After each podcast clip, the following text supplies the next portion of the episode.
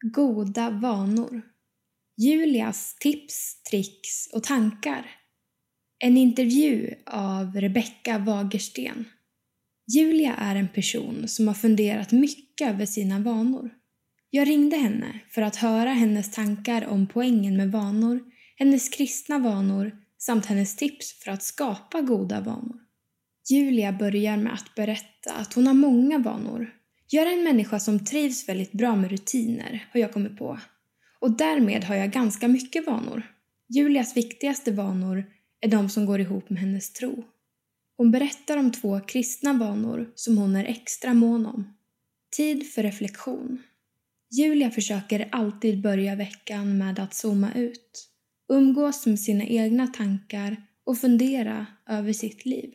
Vad vill jag den här veckan? Hur var förra veckan? Vad var jag stressad över? Vad var jag glad över? Vad kan jag göra bättre? Hon reflekterar även över vad Gud gör i hennes liv och runt henne. Hon tänker på vad hon är tacksam för och ber för det hon är oroad över. Jag kan verkligen märka hur den vanan påverkar mig om jag jämför med när jag inte har en sådan vana i mitt liv. Bästa värsta gemenskapen. Julia är även med i en husgrupp som träffas varje onsdagskväll och delar livet med varandra. De äter, ber och samtalar. Det är inte alltid man känner att “wow, vad kul” om man är trött efter en dag på jobbet. Men det är en så viktig och formande vana i mitt kristna liv.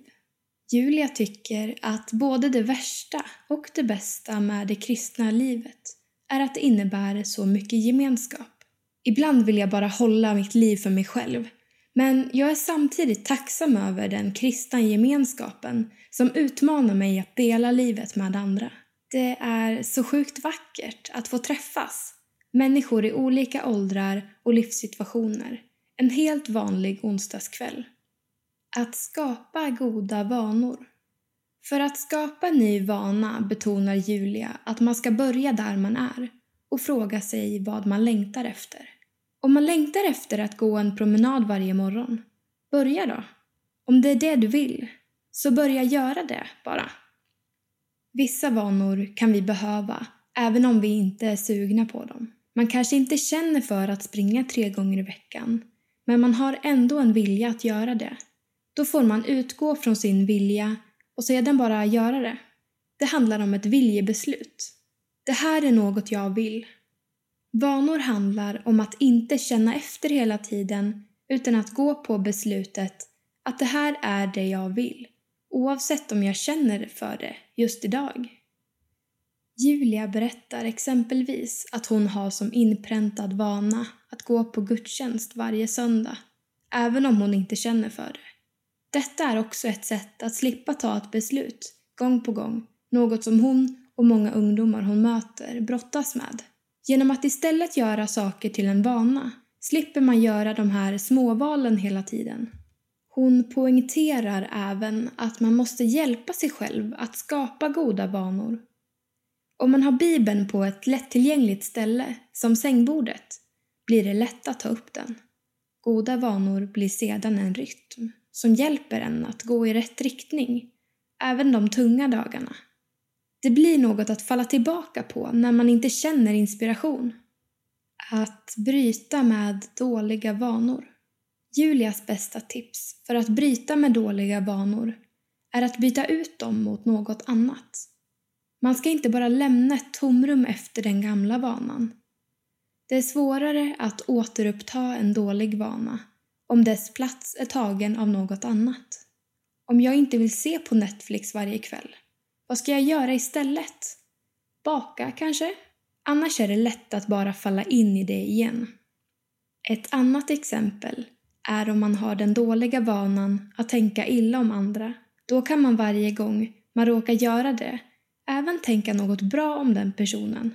Även om det bara är något man gör för sig själv så kan det ändå göra skillnad för ens inställning.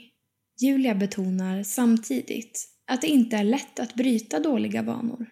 Ibland kan man behöva ta hjälp av andra, även om det känns utlämnande. Man kan till exempel be en person att höra av sig ibland för att checka av att man inte gör det som man skulle sluta med. En dålig vana som Julia jobbar aktivt mot är att använda sociala medier mer än hon egentligen vill. Det är en vana som jag haft som varit dålig. Den slinker in och slukar tid. Man matas med intryck som man inte vill matas med hela tiden. Men jag har en ganska bra kontroll över det just nu. Julia mår bra av rutiner och tydliga regler. Och därför är hon ganska hård när det gäller användandet av sociala medier. På kvällar och helger försöker hon att avstå helt. Ett annat tips är att sätta tidsbegränsningar i appar som man använder för mycket. Hitta din grej. Julia har svårt att säga exakt vilka vanor som är eftersträvansvärda utan betonar att vanor är individuella. Det handlar om att hitta vad som passar för en själv.